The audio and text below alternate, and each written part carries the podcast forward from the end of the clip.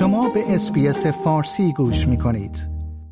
کارشناسان بهداشت به استرالیایی ها در مورد سویه جدید آمیکرون کووید 19 به نام XBB.1.5 هشدار دادند.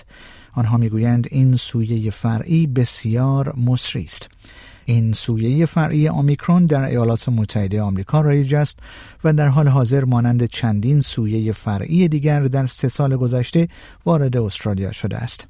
پروفسور رابرت بوی از دانشگاه سیدنی در گفتگو با SBS News گفت که سویه XBB.1.5 یک زیر سویه BA2 یعنی سویه دیگری از آمیکرون است که قابل انتقال تر از سایر سویه های فرعی است.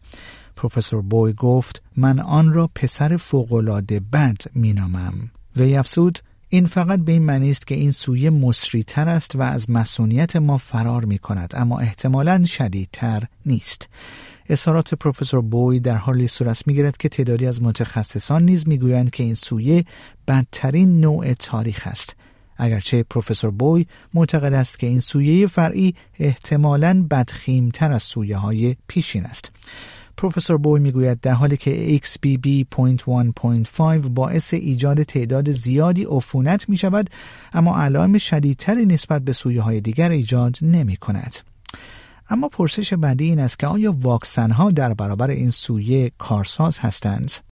حفاظت از ایمنی طبیعی و ترکیبی ناشی از واکسن در برابر سویه فرعی XBB.1.5 نامشخص است پروفسور بوی می‌گوید این سویه فرعی آنقدر سریع افزایش یافته است که هنوز اثر بخشی واکسن در برابر آن مشخص نیست. پروفسور بوی گفت اینکه آیا واکسن ها در برابر این سویه فرعی اثر بخش هستند یا خیر طی چند هفته آینده مشخص خواهد شد. در ماه نوامبر سازمان جهانی بهداشت اعلام کرد که شواهد اولیه حاکی از خطر بالاتر عفونت مجدد از XBB.1.5 در مقایسه با سایر زیرشاخه های درگردش آمیکرون است. اما چگونه می توانید از خود محافظت کنید؟ پروفسور بوی توصیه کرد که استرالیایی ها در برخورد با این سویه فرعی جدید یک رویکرد عقل سلیم را اتخاذ کنند. این بدان معناست که اگر قبلا این کار را نکرده اید واکسن تقویت کننده خود را بزنید و اگر فردی آسیب پذیر هستید دوز چهارم واکسن را دریافت کنید.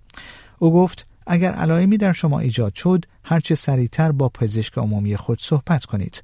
آزمایش کووید بدهید و اگر به کووید 19 مبتلا هستید به دنبال درمان ضد ویروسی باشید. در استرالیا درمانهای ضد ویروسی خوراکی برای کووید 19 یعنی داروهای Paxlovid و Lagevrio در طرح مزایای دارویی یا PBS فهرست شدند. این بدان معناست که این داروها برای افرادی که کارت Medicare دارند با یارانه دولتی تجویز می شود.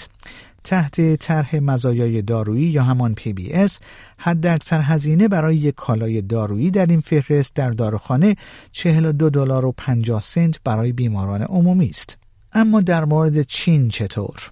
پکن ماه گذشته اعلام کرد که اقدامات سختگیرانه کووید صفر خود را به نفع سیاست جدید زندگی با این ویروس لغو می کند.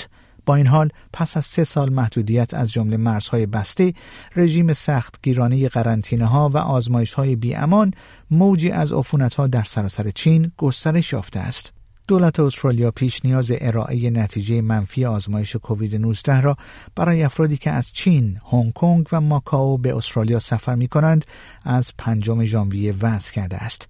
اما کارشناسان می‌گویند که همه زیرشاخه های فعلی در چین در حال حاضر در استرالیا هستند. پروفسور بوی گفت ما در حال حاضر مسئولیت جمعی در برابر سویه های فرعی موجود در چین داریم.